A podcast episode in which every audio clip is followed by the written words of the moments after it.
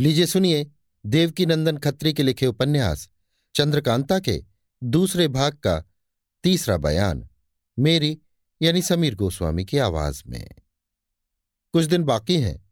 एक मैदान में हरी हरी दूब पर पंद्रह बीस कुर्सियाँ रखी हुई हैं और सिर्फ़ तीन आदमी, कुंवर बीरेंद्र सिंह, तेज सिंह और फतेह सिंह सेनापति बैठे हैं। फतेह सिंह की उम्र पच्चीस वर्ष से ज़्यादा न होगी। बाकी कुर्सियाँ खाली पड़ी हैं। उनके पूरब तरफ़ सैकड़ों खेमे अर्धचंद्राकार खड़े हैं। बीच में बीरेंद्र सिंह के पलटन वाले अपने अपने हरबों को साफ़ और दुरुस्त कर रहे हैं। बड़े बड़े शामियानों के नीचे तोपे रखी हैं, जो हर एक तरह से लैस और दुरुस्त मालूम हो रही हैं। दक्षिण तरफ़ घोड़ों का अस्तबल है, जिसमें अच्छे अच्छे घोड़े बंधे हिनहिना रहे हैं।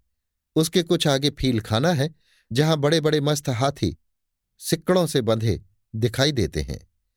पश्चिम तरफ़ बाजे वालों, सुरंग खोदने वालों, पहाड़ उड़ाने वालों और जासूसों का डेरा तथा रसद का भंडार है।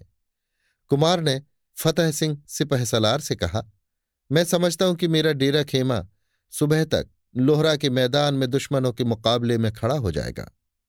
फतेह सिंह ने कहा, जी हाँ, ज़रूर सुबह तक वहाँ सब सामान लैस हो जाएगा।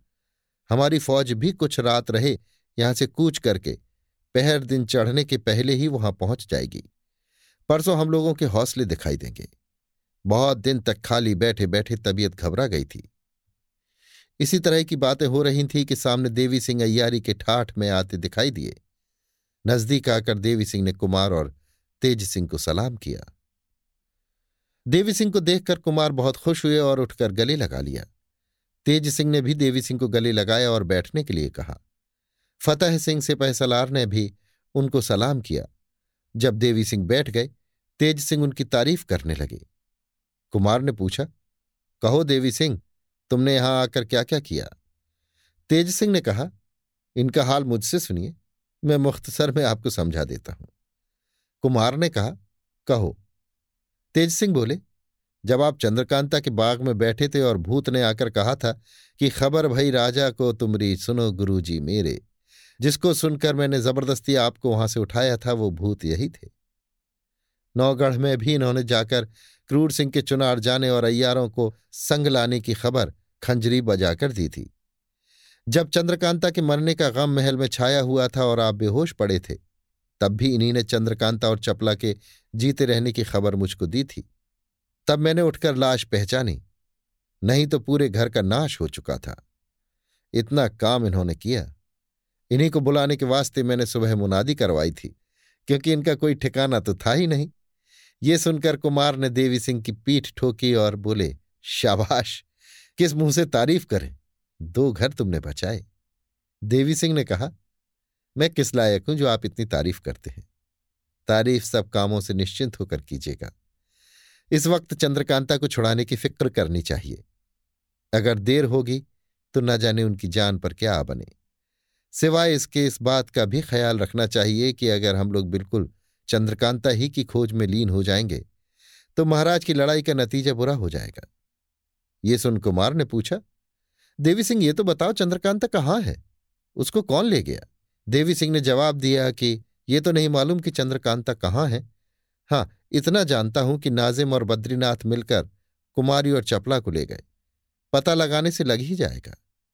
तेज सिंह ने कहा अब तो दुश्मन के सब अयार छूट गए। वे सब मिलकर नौ हैं और हम दो आदमी ठहरे। चंद्रकांता और चपला को खोजें, चाहे फौज में रहकर कुमार की हिफाजत करें, बड़ी मुश्किल है। देवी सिंह ने कहा, कोई मुश्किल नहीं है, सब काम हो जाएगा। देखिए तो सही। अब पहले हमको शिवदत्त के मुकाबले में चलना चाहिए। उसी जगह से कुमारी के छुड़ाने की फ़िक्र की जाएगी। तेज सिंह ने कहा, हम लोग महाराज से विदा हुआ है। कुछ रात रहते यहाँ से पड़ा उठेगा। पेश खेमा जा चुका है। आधी रात तक ये लोग आपस में बातचीत करते रहे। बाद इसके कुमार उठकर अपने खेमे में चले गए।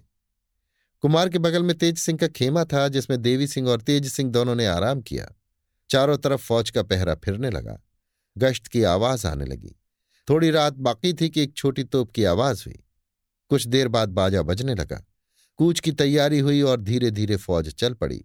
जब सब फौज जा चुकी। पीछे एक हाथी पर कुमार सवार हुए, जिन्हें चारों तरफ़ से बहुत से सवार घेरे हुए थे। तेज सिंह और देवी सिंह अपनी अयारी के सामान से सजे हुए, कभी आगे, कभी पीछे, कभी साथ, पैदल चले जाते थे। पहर दिन चढ़े कुंवर बीरेंद्र सिंह का लश्कर शिवदत्त सिंह की फौज के मुकाबले में जा पहुँचा, जहाँ पहले से महाराज जयसिंह की फौज डेरा जमाए हुए थी। लड़ाई बंद थी और मुसलमान सब मारे जा चुके थे। खेमा डेरा पहले ही से खड़ा था। आयदे के साथ पलटनों का पड़ाव पड़ा। जब सब इंतज़ाम हो चुका, कुंवर बीरेंद्र सिंह ने अपने खेमे में कचहरी की और मीर मुंशी को हुक्म दिया। एक चिट्ठी शिवदत्त को लिखो कि मालूम होता है, आजकल तुम्हारे मिजाज में गर्मी आ गई है। जो बैठे बिठाए एक नालायक क्रूर के भड़काने पर महाराज जय सिंह से लड़ाई ठान ली है। ये भी मालूम हो गया कि तुम्हारे अय्यार चंद्रकांता और चपला को चुरा लाए हैं। सो बेहतर है कि चंद्रकांता और चपला को इज़्ज़त के साथ महाराज जयसिंह के पास भेज दो और तुम वापस जाओ। नहीं तो पछताओगे। जिस वक्त हमारे बहादुरों की तलवारें मैदान में चमकेंगी भागते राह न मिलेगी। बाब मुझे हुक्म के मीर मुंशी ने चिट्ठी लिखकर तैयार की। कुमार ने कहा यह खत कौन ले जाएगा? ये सुन देवी सिंह सामने आ हाथ जोड़कर बोले, मुझको इजाज़त मिले कि इस खत को ले जाऊँ, क्योंकि शिवदत्त से बातचीत करने की मेरे मन में बड़ी लालसा है। कुमार ने कहा, इतनी बड़ी फौज में तुम्हारा अकेला जाना अच्छा नहीं है। तेज सिंह ने कहा, कोई हर्ज नहीं, जाने दीजिए। आखिर कुमार ने अपनी कमर से खंजर निकाल कर दिया, जिसे देवी सिंह ने लेकर सलाम किया। चिट्ठी बटुए में रख ली और तेज सिंह के चरण छूकर रवाना हुए। महाराज शिवदत्त के पलटन वालों में कोई भी देवी सिंह को नहीं पहचानता था। दूर से इन्होंने देखा कि बड़ा सा कारचोबी का खेमा खड़ा है। समझ गए कि यही महाराज का खेमा है। सीधे धड़धड़ाते हुए खेमे के दरवाजे पर पहुँचे और पहरे वालों से कहा, अपने राजा को खबर करो कि कुंवर बीरेंद्र सिंह का एक अय्यार खत लेकर आया है। जाओ, जल्दी जाओ। सुनते ही प्यादा दौड़ा गया और महाराज शिवदत्त से इस बात की खबर की। उन्होंने हुक्म दिया, आने दो। देवी सिंह खेमे के अंदर गए। देखा कि बीच में महाराज शिवदत्त सोने के जड़ाऊ सिंहासन पर बैठे हैं। बाईं तरफ़ दीवान साहब और बाद इसके, दोनों तरफ़ बड़े बड़े बहादुर बेशकीमती पोशाकें पहने और उमदे हरबे लगाए, चांदी की कुर्सी पर बैठे हैं, जिनके देखने से कमजोरों का कलेजा दहलता है। बाद इसके दोनों तरफ़ नीम कुर्सियों पर अयार लोग विराजमान हैं। इसके बाद दर्जे ब दर्जे अमीर और अहदेदार लोग बैठे हैं। बहुत से चोबदार हाथ बांधे सामने खड़े हैं। गरज की बड़े रुआब का दरबार देखने में आया। देवी सिंह किसी को सलाम किए बिना ही बीच में जाकर खड़े हो गए और एक दफे चारों तरफ़ निगाह दौड़ाकर गौर से देखा। फिर बढ़कर कुमार की चिट्ठी महाराज के सामने सिंहासन पर रख दी।